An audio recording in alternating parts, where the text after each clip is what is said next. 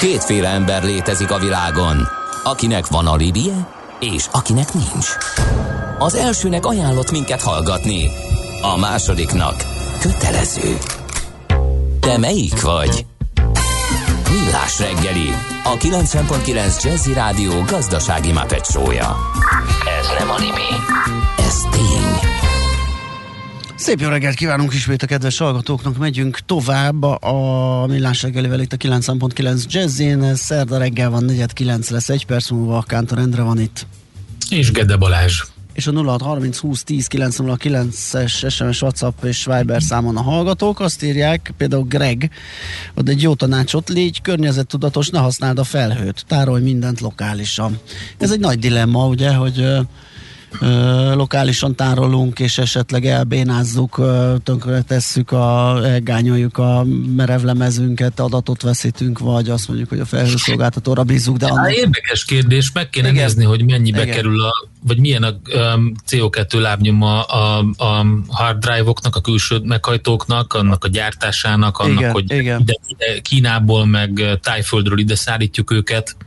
Igen, uh, úgyhogy összetett kérdések ezek. Dóra írja, hogy urak, a munkahelyi ergonómia is nagyon fontos kérdés, respekt témaválasztásért, még sok ilyen beszélgetést, ez azt hiszem a, a székes, ülős uh, témánk volt. Igen, ahhoz érkezett az, hogy Ang- Angliából kedves hallgatónk írta, hogy hát ott se nagyon adnak a munkáltatók az ergonóm székekre. Igen. Azt azt írja egy hallgató, hogy annak is mennie kéne terápiára, aki mindenben azt keresi, hogy végre rásüthesse az alkotóra, hogy fallikus szimbólumot hozott létre. Igen, ebben is lehet valami, hogy ott lehet azért... A híreket mondtam el, meg akik ezzel ne, foglalkoznak. Nem biztos, hogy rá te, hanem akik ezt kitalálták. Lehet, hogy érdemes lenne kutakodni. Na nézzük akkor az utak világát. Budapest legfrissebb közlekedési hírei, itt a 90.9 jazz Na. Lámpahiba van a Kossuth Lajos utcában, nem működnek a jelzőlámpák a Kossuth Lajos utcában a Szép utcánál. Hát ha már lámpa, akkor kamera. Az M7-es autópályán letenye felé Bartóvásár térségében kamera karbantartást végeznek. A 28-as kilométernél lezárták a belső sávot, a munkaterület mögött lassulás tapasztalható, és még mindig le van zárva a Hárosi Nagydunahíd mellett az m 0 autóúton ott futó kerékpárút, mert hogy a heves esőzések után egy hosszabb szakaszon leomlott a kerékpárút melletti rézsű, ez így van már egy pár napja, nem tudom, remélem azért folyik ott a munka, és próbálják helyre tenni, és nem hónapokig lesz lezárva. Most még egyelőre le van. Na, hát ahogy bearangoztuk, ugye egy izgalmas uh, témánk lesz, mégpedig a házassági vagyonközösség, hogyha egy, nagy átfogó képet akarunk adni, de ezen belül természetesen kitérünk egy érdekes kérdésre, hogy ö, míg az ingóságok osztatósága talán egyszerűbbnek tűnik, nem tudom, egy céges, vagy egy cég, egy vállalkozás elosztása az már egy kicsit rumlisabb lehet, de ne szaladjunk előre, elkezdjük az alapoktól. Tóth Ádám segítségével ő a Magyarországos Közjegyzői Kamara elnöke. Jó reggelt kívánunk! Jó reggelt kívánok! Köszöntöm a hallgatókat! Tegyük tisztába az alapokat talán. Ez a házassági vagyonközösség, ez mit jelent, mire jogosít? Ugye van ez a közösen szereztük, elfelezzük, vannak ilyen ökölszabályok, amiket így tudunk és mondunk, nem biztos, hogy jól. Próbáljuk először kicsit definiálni, hogy mi a helyzet egy házasság kapcsán.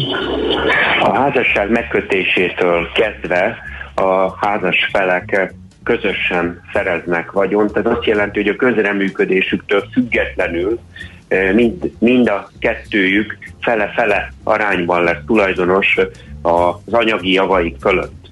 Eh, ettől el lehet térni, tehát lehet házassági vagyonjogi szerződést eh, kötni, és ebben eltérően szabályozni, adott esetben akár úgy is, hogy ezt az arányt megváltoztatják, vagy pedig kimondják azt, hogy egyáltalán nem jön közöttük létre e, e, közös vagyon, illetve amennyiben közös a közreműködésük, az ott meghatározott arányok szerint. Aha, Üm, igen, hát ez ugye mindig egy kényes kérdés, hogy ezt a, házasság pillanatában vagy előtte ugye ilyen szerződéseket megkötni, az igen. sokan tartózkodnak. Egyébként mennyire népszerű ez, vagy mennyire mutat olyan tendenciát, hogy egyre inkább, mert hogy most már ugye azért a vagyonfelhalmozás zajlik egy olyan 30 éve itt Magyarországon, most már vannak nagy differenciák. Hát azt lehet látni, hogy az első házasságok megkötésénél ez alapvetően csak szülői nyomásra születik meg egy ilyen Aha. megállapodás, különösen akkor, hogyha mondjuk a hercegnő megy hozzá a koldushoz, ezt idézőjelben mondtam, Igen. tehát hogyha az egyik fél kifejezetten vagyontalan, a másik pedig egy, egy jó módú családból jön, de akik második, harmadik kapcsolatukat akarják házasság formájában tovább élni, ott már a tapasztalat vezeti rá a feleket arra, esetleg korábbi kapcsolatokból származó gyerekek, hogy teljesen egyértelmű legyen, hogy milyen vagyontárgy kinek a külön vagyonába tartozik, azért, hogy egyik vagy másik fél meghal, ne legyen abból vita, hogy a hagyatékához tartozik-e egy adott vagyontárgy, vagy sem. Uh-huh. Hát itt egy személyes vagyontárgyakról beszélünk, és hát nyilván egy kicsit furának tűnik a nagy romantikus házasságban, meg ebbe az egészbe, hogy a személyes vagyontárgyakról ilyen papíron már eleve dönt, dönt a két fél, meg megegyezik ilyen racionálisan, de hát a vállalkozás esetében azért teljesen más a szituáció. Ez teljesen így van.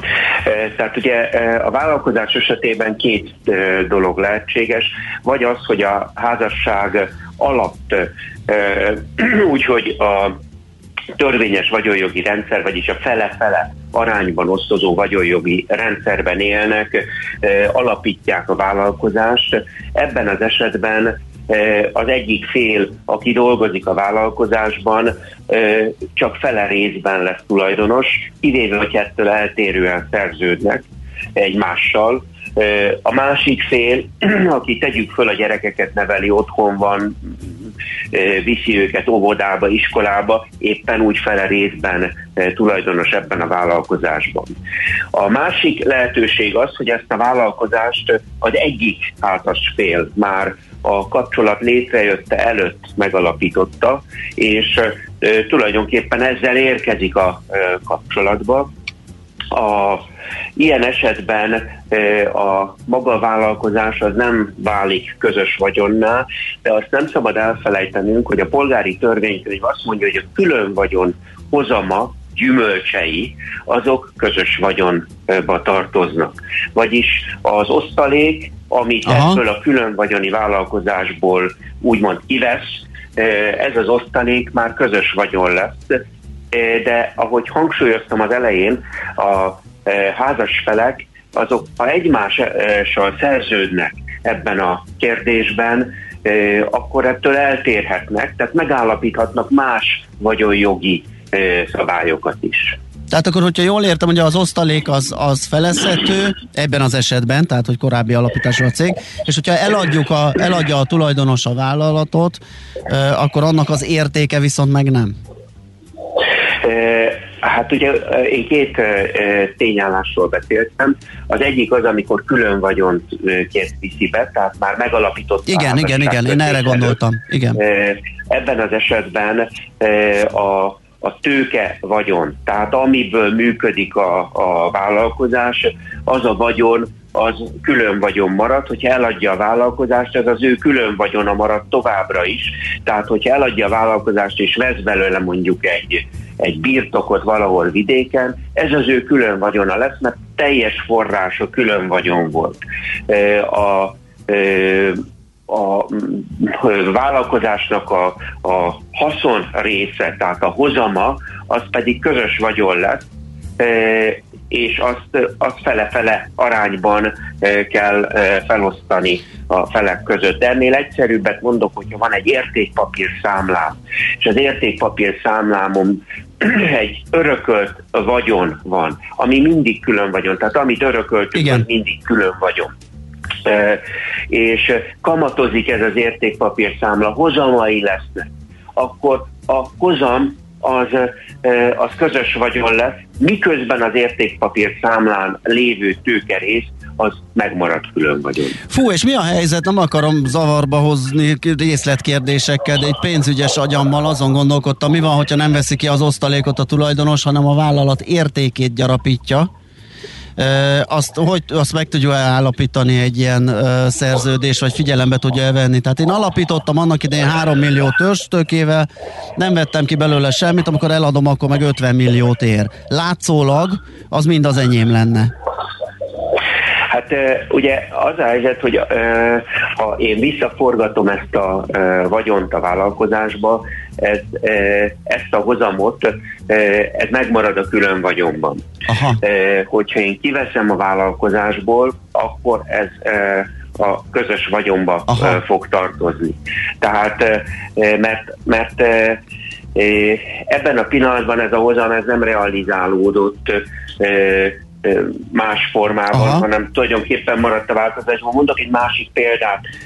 A vállalkozásban mondjuk egy, egy ilyen mikrovállalkozásként kitalálunk valami nagyon jó ötletet, és elkezdünk termékeket forgalmazni, és nagyon bejön ez, a, ez az ötlet. A 3 milliós vállalkozásból 500 milliós vállalkozás lesz ebben az esetben is a maga az érték, a vállalkozás értéke az az ötlethez kapcsolódik, uh-huh. és a piaci értéke nőtt meg a vállalkozásnak, ez, ez nem fogja befolyásolni a közös, illetve külön vagyon.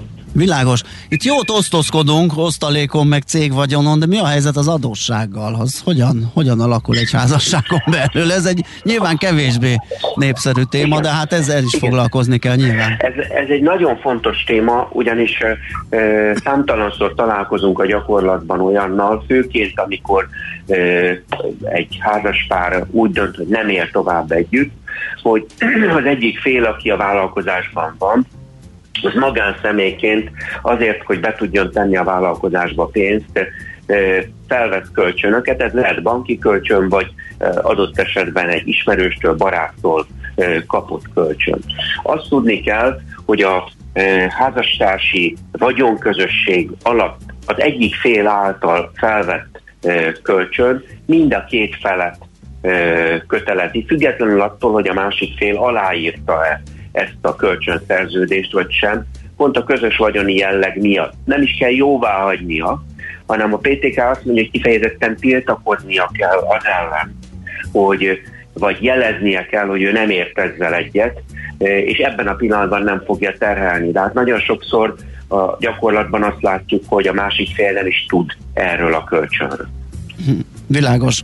Még egy picit a, a, az általánosabb részre, hogy egy cégnél, cégalapításnál ott jól definiáltó dátumok vannak, cégbírósági bejegyzések, amihez lehet kötni a, a, a házasságnak is van egy, vagy a házasságkötésnek is egy dátuma, tehát az ott egy jól elkülönítető valami, de egyéb vagyontárgyaknál, személyes vagyontárgyaknál gondolom abból lehetnek nagy viták, aminek nem ennyire kézzelfogható, hogy most ez előtte volt, utána volt, hoztam, nem hoztam.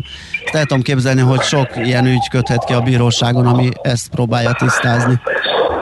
Tehát ilyen jellegű viták vannak, sőt, ami igazán bonyolultá teszi eh, ennek a megítélését, hogy azt látjuk, hogy ma száz megkötött házasságból körülbelül a kétharmadát megelőzi egy élettársi kapcsolat. Az élettársi kapcsolat klasszikus fele-fele arányú tulajdonjogot nem hoz létre, de az új PTK-ban van egy olyan vélelem, hogyha a felek mondjuk öt év után házasságot kötnek, akkor a házasságukban irányadó vagyonjogi rendszer visszamenőleg az élettársi viszony elejéig Aha. irányadó lesz. Ez nem volt a régi PTK-ban, de de pont azért van, hogy egy, egy, egy hm, bontás esetén sokkal egyszerűbb legyen megítélni azt a vagyont, ami az élettársi időszakban került a felekhez.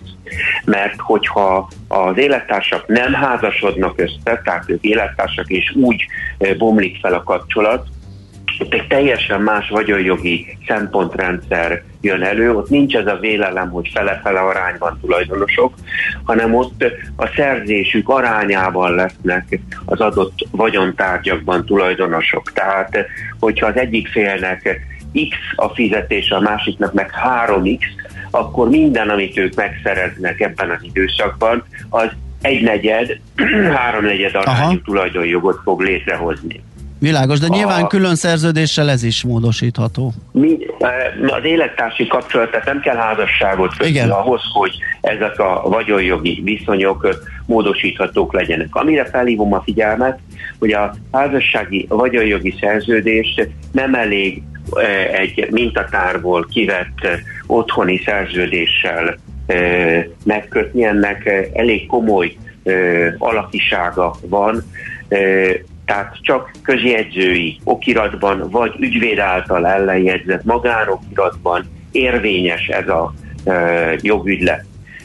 Tehát, hogyha otthon készítünk egy ilyen szerződést egymás között, az önmagában alaki hibában fog szenvedni, tehát nem lesz érvényes. Sőt, hogyha azt akarjuk, hogy ez az ügylet, ez harmadik személyekkel szemben is hatályos legyen, akkor a házassági vagyonjogi szerződések nyilvántartásába be kell vezetni, oh. mert a harmadik személyek, amíg nincsen bevezetve, addig nyugodtan mondhatják azt, hogy hát ez egy ugyan ügyvéd előtt kötöttétek, vagy közjegyző előtt, de ez csak a ti viszonyatokban egymással szemben jelent kötelezettséget, viszont kívülálló harmadik személyek felé nem. Úgyhogy erről nem szabad elfelejteni. Ez a szépen csengő hévszenny nevű nyilvántartás. Így van. igen. Így van. Igen. Igen. Jó, hát nagyon sok mindent megtudtunk ezekről a dolgokról, ami szerintem elég fontos, és um, az, azt gondolom bíztatni lehet a, a a házastársakat az ilyen ö, szerződésekre. Szerintem ez nem rombol egy kapcsolaton, viszont nagyon sok kényelmetlenséget, kellemetlenséget meg lehet spórolni egy esetleges vállás esetén, igen, gondolom én. Igen, sőt, hogyha a felek között ö, ö, kifejezetten jó a bizalmi viszony, akkor ö, még azt is szokták tanácsolni, hogy ö, hogy az a fél, aki nem vesz részt a vállalkozásban, ő legyen a, a vagyonnak a formális tulajdonosa egy vagyonjogi szerződésben, azért, hogyha a vállalkozás megbukik, és a e, vállalkozásban résztvevő fél személyes felelőssége felmerül, Aha. akkor mondjuk ne lakoltassák ki őket. Aha, világos, tehát ezzel egy kicsit e, lehet védeni. A... Ez, ez pedig inkább a, a családi közösséget próbálja védeni. Világos. Elnök úr, nagyon köszönjük. Jó sok infó volt ez, úgyhogy nagyon hasznos volt a beszélgetés. Jó munkát, szép napot kívánunk. Köszönöm. Viszont kívánok, viszont Tóth Ádámmal, a Magyarországos Közedzői Kamara elnökével beszélgettünk a házastársi vagyonjogi szerződésekről, azon belül, hogy egy cég felett hogyan megy az osztozkodás, amikor már annyira... Ez a hévszenny, ez nagyon kemény. A hévszenny, ugye? Milyen hangzik, de ez a házassági és élettársi vagyonjogi szerződések országos nyilvántartása. Igen. Na, hát alkalmasint akkor oda is fel kell tölteni az ilyen szerződést, és akkor az lesz a tuti. Na, meg az is, hogy Smittan jön a hírekkel, ez egy biztos pont. Utána jövünk vissza, folytatjuk a millás reggelit, még hozzá aranyköpés rovatunkkal, és gondolkodom tehát vagyon rovatunk jön. Arról fogunk beszélgetni, hogy egyre több a női feltalálóhoz köthető szabadalom, illetve hogy egyáltalán hogyan tudnak a nők szabadalmi ügyben mozogni, mennyire egyszerű az életük, mennyire kevésbé.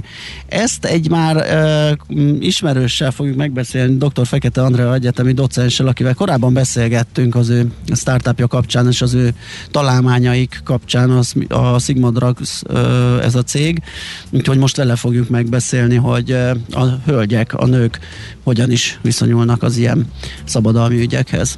Műsorunkban termék megjelenítést hallhattak. Aranyköpés a millás reggeliben. Mindenre van egy idézetünk. Ez megspórolja az eredeti gondolatokat. De nem mind arany, ami fényli. Lehet kedvező körülmények közt gyémánt is. Na mai egyik születésnaposunk Ernest Miller Hemingway, Nobel-díjas amerikai író 1899-ben született ezen a napon, július 21-én, és hát szerintem ez többeknek ismerős lehet, ez egy elég klasszikus uh, mondása volt, amit mindjárt Kántor Endre kollega Sőt, is eredeti. Mond, és eredeti. Klasszikus és eredeti mondása volt, és azt gondolom, hogy néha uh, Mr. Hemingway túlságosan leöntött a garatra, ez előfordult. Az oh, is, igen hogy ökleivel Állítólag. próbálta meg az ökölszabályt érvényesíteni, de a fontosabb az volt, hogy odafigyelt arra, hogy ki mit mond, és hogy ő mit ír le. Azt mondta, nagyon fontos, hogy az írónak legyen egy bomba biztos, beépített szardetektora. Nagyon jellemző rá. Jó meglátás volt, és hát ezt használta is, neki volt ilyenje. Aranyköpés hangzott el a millás reggeliben. Ne feledd, tanulni ezüst, megjegyezni arany. Egy jó ötlet, már fél siker. Az innováció, kreativitás hajtja a GDP-t, növeli a versenyképességet, munkahelyeket teremt. Kigondolni nehéz, eltulajdonítani azonban könnyű. A nemzeti tudásbázist és a kulturális vagyont hatékonyan kell védeni. A szellemi tulajdon kincset ér. Gondolkodom, tehát vagyon. A rovat támogatója az idén 125 éves Szellemi Tulajdon Nemzeti Hivatala. Sokat beszélgettünk most már egyre többet a hölgyek, nők szerepéről a munkaerőpiacon, a vállalatvezetésben, a politikában. Most megnézzük, hogy a szabadalmak terén, az innovációban milyen szerepet töltenek be. Van egy nagyon biztató számunk, a World Intellectual Property Organization adatai alapján 2000-ben a nemzetközi szabadalmi bejelentések 9%-át lehetett női feltalálóhoz kötni. Ez 2020-ra ez az arány 16,5%-ra növekedett, úgyhogy itt van egy jelentős javulás, az is látszik, hogy még azért van tér hova fejlődni.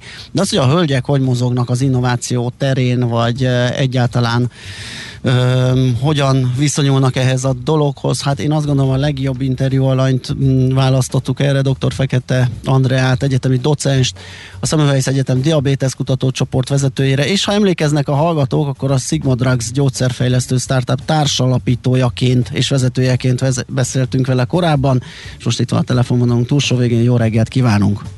Jó reggelt kívánok! Na, hát ugye a gyógyszerfejlesztő startupjuk kapcsán, aki esetleg nem hallotta, hát ott van egy csomó fejlesztés és szabadalom, ami, ami nagyon fontos és nagyon jelentős. Akkor meg is beszéltük ugye, hogy Magyarországon például eredeti gyógyszer molekula vagy gyógyszerfejlesztés, annak a bejelentése, hát az jó pár tíz évre vezethető vissza akkor volt utoljára, és a Sigma Dragzé volt most frissiben a legutóbbi. Úgyhogy igazán rendelkezik tapasztalatokkal azzal, hogy a hölgyek hogyan tudnak érvényesülni az innováció területén, és hogyan viszonyulnak a, a, a szabadalmakhoz. Mi a tapasztalat, hogy mennyire, mennyire érezhető bármi nemű hátrány, vagy, vagy egyenlő esélyekkel tudnak a nők mozogni ezen a területen? Mi a tapasztalat?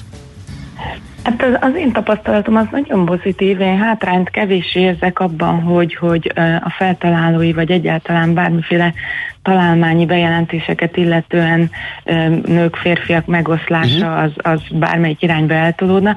Akár az aranyköpésre, akár, a, akár erre a statisztikára vissza, mhm. visszautalva. A statisztikában azt gondolom az is benne van, hogy azért ez párhuzamosan halad ez a növekedés azzal, hogy a, a műszaki területeken a nőknek a, a, a szerepvállalása, vagy ott-ott a, a, a megjelenése az is nagyon sokat Aha. változott az elmúlt 20 évben, és azért van nagyon sok, nagyon jó vállalkozás Magyarországon is, aki kifejezetten ezt támogatja, akár ilyen non-profit szervezetként, hogy a lányoknak is mutassuk meg azokat a példákat, illetve induljon el az az életpálya, hogy, hogy itt van, van keresni valójuk.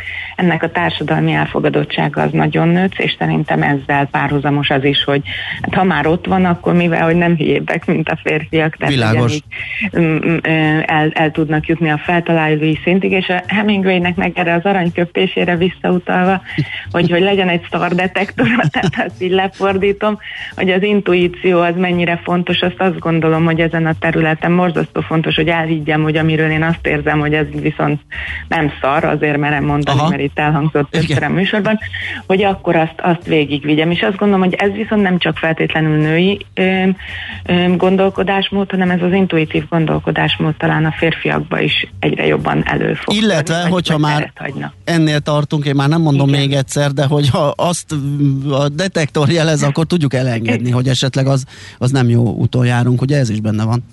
Hát ez, ez nagyon jó, és köszönöm is, hogy ezt, ezt felhozta, mert ez viszont egy nehéz dolog, és ez a tudósok között, vagy e, szerintem egy, egy külön képesség kell, hogy legyen, hogy, hogy van egy ilyen mondás is, ezt a go-no-go pontot uh-huh. megtalálni, és ebben az, hogy ezt üzletiesíteni kell, és hasznosítani kell, az mindenképpen segít, mert, mert ha nincs rá kereslet, ha a piac azt mondja, hogy ez nem jó, akkor én feltalálhattam a leggyönyörűbb, nem tudom mit, gyógyszert. Igen. Akkor Egyébként örülünk neki, hogy így nőtt a női feltalálók aránya, de van, aki azt gondolhatja, hogy ez, a, ez az arány ez mindig kevés, és hogy miért nem közelít inkább az 50 hoz Ez inkább annak köszönhető, hogy a legtöbb ilyen eh, bejegyzett eh, szabadalom, meg, meg védjegy, meg, meg, meg ilyen szellemi tulajdon az ilyen technológiai, meg ilyen IT-hez köthető, és azért vannak kevesebben ezen a területen a nők? Hát az mindenképpen a legtöbb szabadalom az így van, azok ezekhez köthetők, eleve ott kevesebben vannak, meg most attól függetlenül, hogy ez alapvetően tőlem távol áll ez a gondolkodásmód, de azért még mindig azt gondolom, hogy nem vagyunk elég bátrak elhinni, hogy azt, amit csinálunk, az, az annyira jó, hogy abból el lehet indulni, akár ilyen irányba is már vagyunk, azt, azt mag, a nők, nőkre mondom, a legkisebb hogy is mondjam, neheztelés nélkül, illetve magammal is küzdve, ezt, ezt is meg kell tanulni, ez is egy olyan skill, amit el kell sajátítani, hogy ez bizony ér annyit, hogy ebből szabadalom legyen, és nem a férfiakkal állítanám szembe, hanem magával a gondolattal, hogy, hogy nem, nem Igen, tudom, fontos. mondom el, de azért habogok egy picit, mert ez, ez, ez nehéz, nehéz Igen. jól megfogni, hogy mi hiányzik. Ez nagyon érdekes, amit az Endre mondott, másik oldalról közelítve azt mutatja, hogy a nők valahogy ilyen bizonyos területre fókuszálva, specializálódva tudnak nagyobbat lépni az innováció területén. Most, hogyha megnézem ennek a Vipónak a felmérését, akkor abból is az látszik, hogy főleg ilyen biológia, gyógyszeripar, és most nem véletlen, ugye pont önnel beszélgettünk, élelmiszer, kémia, tehát valahogy ezek a szerves kémia, ezek a területek mintha jobban feküdnének a nőknek, vagy, vagy nem tudom, hogy a, a, ez, ez is a képzésben, pályaválasztásban, nyilván azon dől el már ott az elején sok minden. Ugye, ahogy kezdtük is a beszélgetést, ez a javulás részben annak is köszönhető, hogy, hogy mernek most már inkább technológiai műszaki pályára lépni a, a, a nők már fiatalon a, a képzés elején. Szóval egy ilyen fajta specifikáció, vagy specializáció figyelhető meg.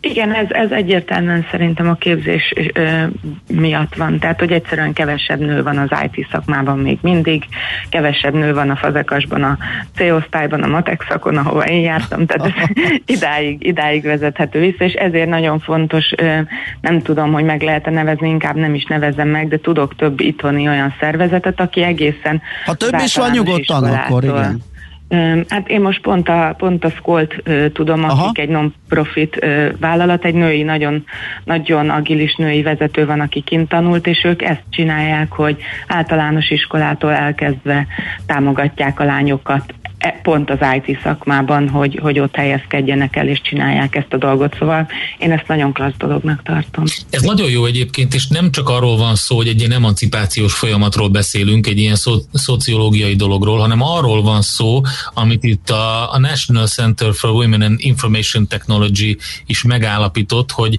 a vegyes nemű kutatócsoportok kimutathatóan sikeresebb szabadalmakat hoznak létre, illetve kimutatták ugyanebben a tanulmányban, hogy a kisebbség kisebbségek, alacsony jövedelmű családok és a nők lehetőségeinek javítása a gazdasági növekedést is gyorsítja. Tehát ez egy minden, mindenkinek az érdeke.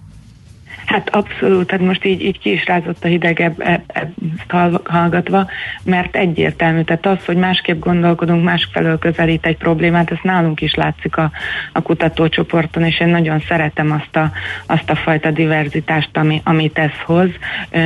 Úgyhogy egyértelmű, nem, nem, nem női feltaláló legyen több, hanem, hanem közösen létrehozott termékek, meg gondolatok legyenek többek, mert, mert azok sokkal sikeresebbek. Egyszerűen óhatatlanul az ember rááll egy trekre nőként, férfiként, európaiként, nem tudom, és ebbe bármilyen fajta másfajta szemlélet, az csak azt gondolom, hogy pozitív lehet.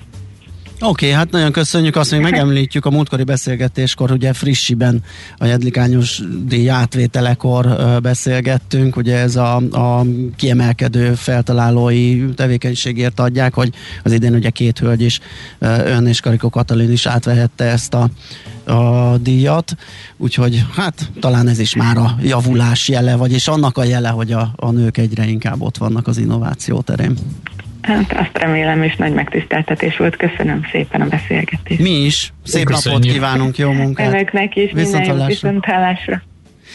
Dr. Fekete Andrea egyetemi docenssel, a Semmelweis Egyetem uh, uh, diabetes kutatócsoport vezetőjével, a Sigma Drugs gyógyszerfejlesztő startup társalapítójával és vezetőjével, a Jedlikányos díj kitüntetettjével beszélgettünk. A szellemi tulajdon kincset ér. Egy jó ötlet, már fél siker. Gondolkodom, tehát vagyon. A rovat támogatója az idén 125 éves Szellemi Tulajdon Nemzeti Hivatala. Szívesen böngésznél a nemzetközi és hazai piacokon? Meglovagolnád a hullámokat? Akkor neked való a Hotspot piaci körkép az Erste befektetési ZRT szakértőivel. Gyors jelentések, gazdasági mutatók, események. Nálunk mindent megtalálsz szakértőink tolmácsolásában. Ha azonnali és releváns információra van szükséged, csatlakozz piaci hotspotunkhoz. Jelszó Profit nagy P-vel. És itt van velünk Barát Tibor vezető üzletkötő. Szia, jó reggelt!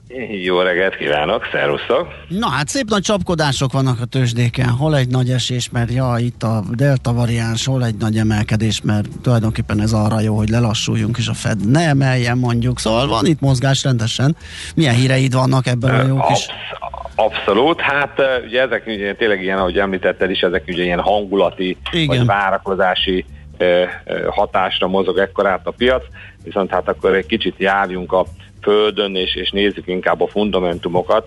Ugye elkezdődött euró, ez, ez ugye jobban kiszámítható. Igen. Most elkezdődött Európában is a gyors jelentési szezon, és hát így Németországon belül két nagy cég, ugye az SAP és a Daimler is hozott ma reggelre ki végső számokat a második negyedévről, és akkor hát ezekről mondanék egy pár szót.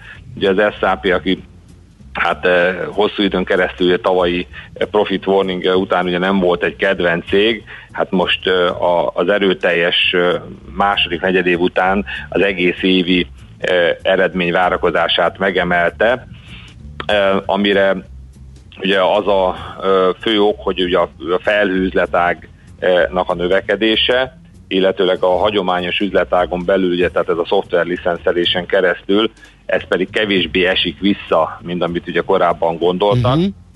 E, tehát ö, rendkívüli tételek nélkül ugye abból indul ki a menedzsment, valamint ugye a CEO is Christian Klein úr, hogy ebben az évben, ha valuta hatást kiszűrjük, akkor maximum egy 4%-os visszaesése lesz a, a cégnek a tavalyi e, hasonló időszakhoz képest. Korábban itt még ugye az volt, hogy 1 és e, 6% közötti, tehát legjobb esetben akár ugye stagnálás is lehet. Ez ugye nagy rész, tehát ugye tényleg ugye, ahogy ő is említette, a, a, a, a szoftver üzletágon belül a felhő üzletágnak a, a, a területén tudnak ugye bizakodóbbak lenni.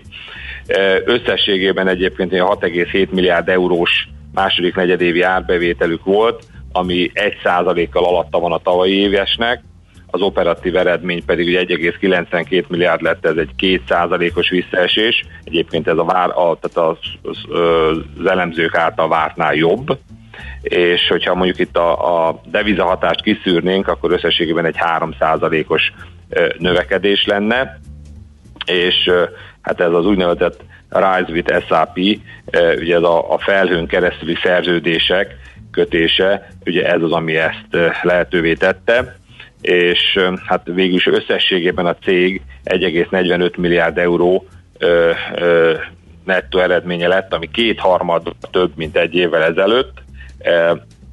Egyébként ugye ez egy érdekesség, mondjuk én se gondoltam volna, hogy ennek jelentős részét, tehát 900 millió eurót a startupokban lévő tőkekockázati oh. befektetésén keresztül kereste meg az SAP, van egy ilyen Zafir Venture nevű Aha. cég, és akkor hát... Érdekes, kockatőkésként jobban teljesít, mint a kórüzletákban. Abszolút, hát ugye 900 milliárd, millió, és akkor az 1,45, tehát ugye ez kétszer annyit keresett majdnem ezen. Uh-huh. Hát ez Érdekes. Ugye ezért ezért nem szerették ennyire eddig ugye az SAP-t, ugye, tehát hogy maga a felhőzletág az Igen. nagyon nő, ő meg ugye kevésbé veszi ki ebbe a részét. Hát most úgy néz ki, hogy nála is ez úgy beindult, de hát mondjuk azért az árfolyam szempontjából is már beindult, mert azért volt ő ilyen 100 euró nem rég, és akkor most ilyen 125, sőt hát 130 között mocorog, tehát azt gondolom, hogy ettől azért nagy emelkedés most már nem fog jönni a papírnál de, de azért legalább a jó úton elindult. A másik pedig ugye a Daimler, aki, aki már ugye múlt héten hozott ki előzetes számokat magáról, most meg ugye akkor kijöttek a végsők, uh-huh. hát itt volt ugye hideg is, meg meleg is, Ugye a meleg az az, az hogy azt mondja, hogy a teherautó üzletágnak a, a második negyedéves jobb eredménye miatt enyhén fölfele várja a, a megtérülést egész évre. Hát ugye itt a teherautó és a buszüzletágat ezt ugye egybe kezelik.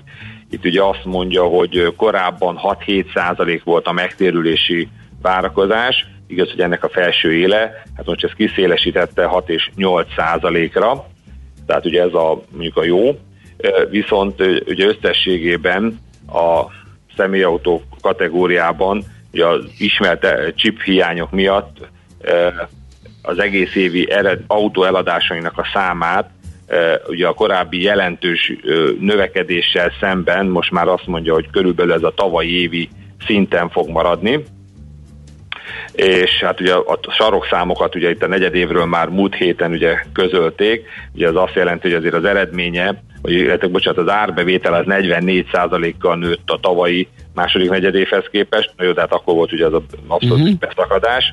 A tisztított eredménye az 5,42 milliárd lett, tavaly ez ugye 708 milliós veszteség volt, és akkor ugye nettóba pedig 3,6 milliárdot keresett, ami tavaly ugye 2 milliárdos veszteség volt ugyanebben a negyedévben. Hát én azt gondolom, hogy ez, ez összességében inkább negatív, tehát főleg ugye az autó eladások. Hát főleg, főleg úgy ugye, hogy az év végével talán meg, meg is valósul, hogy a teherautó üzletágat egy spin-off vállalatba kiszervezi, ami most per jobban megy, és ott marad majd a Mercedes a luxusautó üzletág külön. Hát ez így akkor elég vegyes kép, igen. Hát ami, ami egyébként azt jelenti, hogy ugye az árfolyam reakcióban is én ugye arra számítok, hogy ugye eddig ugye elég, tehát egészen ugye tavalyi 20 euróról ugye mélyponthoz képest fölment ugye 80-ra, aztán ugye utána azért korrigálgatott, és akkor ugye, de azért a 70 mindig megtartotta, és onnan ugye pattogott, pattogott. Hát most a nyitásba egyelőre alá, alávágott, igen, most nézem. Sőt, hát, sőt, már tegnap is, és igen. hát azt gondolom, hogy most innentől kezdve, ami ez a 70 eurós támaszint, ez valószínűleg egy ellenállás lesz. Aha, tehát aha. szerintem most már, most már ugye a, het, a nyol, tehát 70 fölötti szintektől akkor ebben a prognózisra szerintem akkor elbúcsúzhatunk. Aha, fú, kemény, izgalmas, pedig nagyon jó menetbe volt a Daimler, úgyhogy most lehet, hogy elakad egy kicsit ez a, ez a sztori. Oké, okay, van egy ebünk, vagy ennyi? Nem volt hát ez kevés. Európában, Euró... igen, igen, Európában ők voltak itt a jelentősebb, jelentősebb hírek. Oké, okay, Tibor, nagyon köszönjük, jó munkát, jó kereskedés, szép napot! Köszönöm szépen, Szia. viszont sziasztok! Barát Tibor vezető üzletkötő mutatta be nekünk az SAP és a Daimler számait. Hotspot piaci körkép hangzott el az ESZTE befektetési ZRT szakértőivel. Ha azonnali és releváns információra van szükséged, csatlakozz piaci hotspotunkhoz. Jelszó Profit nagy P-vel. Még egy korábbi a 8 óra utáni uh, témánkra írja egy hallgató, az adosság soha nem az enyém. Igen, hát ez egy örökbecsű. Aztán Szilvia is ehhez írt, hát lehet, hogy én ezt meg tudom válaszolni az elhangzottak alapján, mert egy ö, szöveges feladatot írt le. Az öröklésről is beszéljünk. Például házasság alatt a nagyszülők meghalnak, a házat eladja a férj. És együtt vesznek másik ingatlant, kiegészítve hitelekkel, családi vagyonnal. Vállás esetén mi a policy az új ingatlanra? Teszi fel a kérdést Szilvia. Hát ugye itt elhangzott, hogy az öröklés az nem osztható. Hogyha külön szerződés nem szabályozza, akkor az örökölt rész az, az házasság ide vagy oda azé, aki örökli. Igen, itt az... az is elhangzott, hogy a, az öröklésből ö, szerzett vagyonnak az újra beforgatása, az is külön vagyonnak számít. Igen, tehát hogyha ez biztosítja a kezdő vagy a, a kezdő részt, az induló részt, a közös... Határozó, nem, hogy hány százalék az a rész. Uh, igen, de akkor az, az nem számít bele a közösbe, a közös házba. Mm-hmm. Hát igen, ezt érdemes megnézetni, de a mi olvasatunkban, hogy az elhangzottak alapján ez nagyjából így nézhet ki, de azért jobb ez. Az jutott eszembe, hogy ugye itt a cégekről beszélgettünk, és hogy ki az adósság, hát hogyha a megkent illető, hogy megtette az asszonyt ügyvezetőnek. De itt most nincs ügyvezetés, most csak ház van, meg, meg örökölt. Az nem ott, hanem az előző kérdés. Ja, az előző kérdés. Oh, igen, igen, igen. Az adósság az Ja, ki? igen, igen. Az nem biztos olyan egyszerű ezt így ledobni magunkról, igen. Na, uh, megyünk tovább Sütani híreivel, aztán jövünk vissza, folytatjuk a millás reggelit. Két kemény témánk is lesz a zöld rovatunkban. Az egyik a, az az akció, amiről sokat, sokat lehetett hallani most Budapesten, ez a tiszta levegőt követelt ugye a Greenpeace többek között, hát ők akcióztak az alagútnál is, de nagyon sok zöld szervezet is ugyanezt követeli a főpolgármestertől. A másik az, ami egy kicsit bonyolultabb és, és nagyobb ügy, nagyobb ügy abban az értelemben, hogy egész Európára kiterjedő, hogy sürgő, nagyon sürgető követelést fogalmaztak meg zöld szervezetek a glifozát betiltásával kapcsolatban. Ugye itt most megy az uniós húzavona, hogy mi fog történni vele. Hát ezt az Agrárminisztériumtól, sőt az Agrárminisztertől kérik. Hát erről fogunk beszélgetni majd Simon Gergővel, a Greenpeace vegyi anyag szakértőjével és levegő tisztaság kampány felelősével. Műsorunkban termék megjelenítést hallhattak.